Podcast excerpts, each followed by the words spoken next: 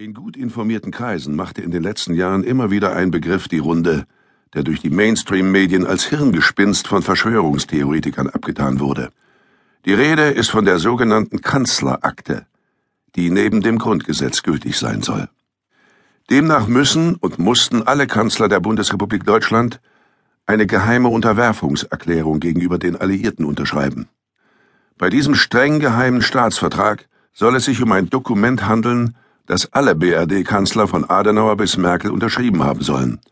Der ehemalige Chef des militärischen Abschirmdienstes MAD und spätere Kommandant der 12. Panzerdivision der Bundeswehr Generalmajor Gerd Helmut Komossa schrieb über die Kanzlerakte ein Buch.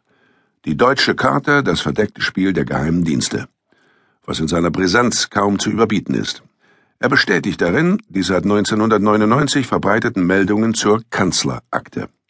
In ihr wurden die grundlegenden Vorbehalte der Sieger für die Souveränität der Bundesrepublik bis zum Jahre 2099 festgeschrieben, was heute wohl kaum jemandem bewusst sein dürfte. Außerdem wurde der Medienvorbehalt der alliierten Mächte über deutsche Zeitungs- und Rundfunkmedien ebenfalls bis zum Jahre 2099 fixiert. Zum anderen wurde geregelt, dass jeder Bundeskanzler Deutschlands auf Anordnung der Alliierten ungeachtet seines Amtseides die sogenannte Kanzlerakte zu unterschreiben hat. Darüber hinaus bleibt die Goldreserve der Bundesrepublik durch die Alliierten gepfändet.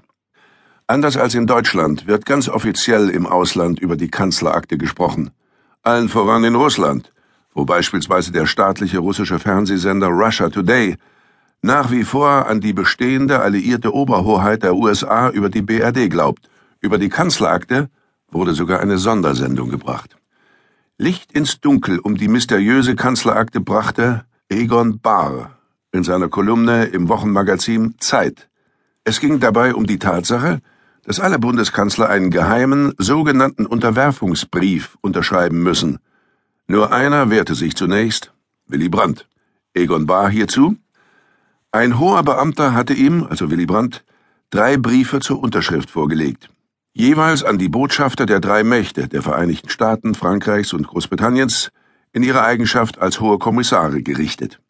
Damit sollte er zustimmend bestätigen, was die Militärgouverneure in ihrem Genehmigungsschreiben zum Grundgesetz vom 12. Mai 1949 an verbindlichen Vorbehalten gemacht hatten. Als Inhaber der unkündbaren Siegerrechte für Deutschland als Ganzes und Berlin hatten sie diejenigen Artikel des Grundgesetzes suspendiert, also außer Kraft gesetzt, die sie als Einschränkung ihrer Verfügungshoheit verstanden.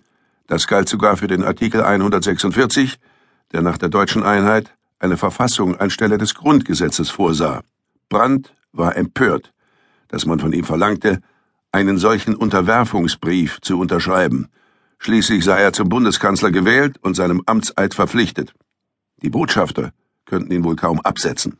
Da musste er sich belehren lassen, dass Konrad Adenauer diese Briefe unterschrieben hatte und danach Ludwig Erhard und danach Kurt Georg Kiesinger. Dass aus den Militärgouverneuren inzwischen hohe Kommissare geworden waren und nach dem sogenannten Deutschlandvertrag nebst Beitritt zur NATO 1955 die deutsche Souveränität verkündet worden war, änderte daran nichts. Er schloss, also hat Brandt auch unterschrieben und nie wieder davon gesprochen. Schon Adenauer hatte seine Anerkennung der alliierten Oberhoheit wie ein Staatsgeheimnis behandelt. Sie passte nicht so recht in die Atmosphäre zehn Tage vor der Staatsgründung, und die drei Mächte hatten auch kein Interesse, diese Voraussetzung für den 23. Mai 1949 an die große Glocke zu hängen. Das blieb kein Einzelfall. Die Einschränkungen der deutschen Souveränität existierten völkerrechtlich unverändert. Solange Deutschland geteilt blieb, und solange sie nicht durch einen Friedensvertrag förmlich beendet wurden. Durch die Kapitulation am 8. Mai 1945 ging die Souveränität des Reiches auf die Sieger über. Deutschland erhielt sie erst mit der Wirksamkeit des friedensvertraglichen 2 plus 4 Abkommens am 15. März 1991.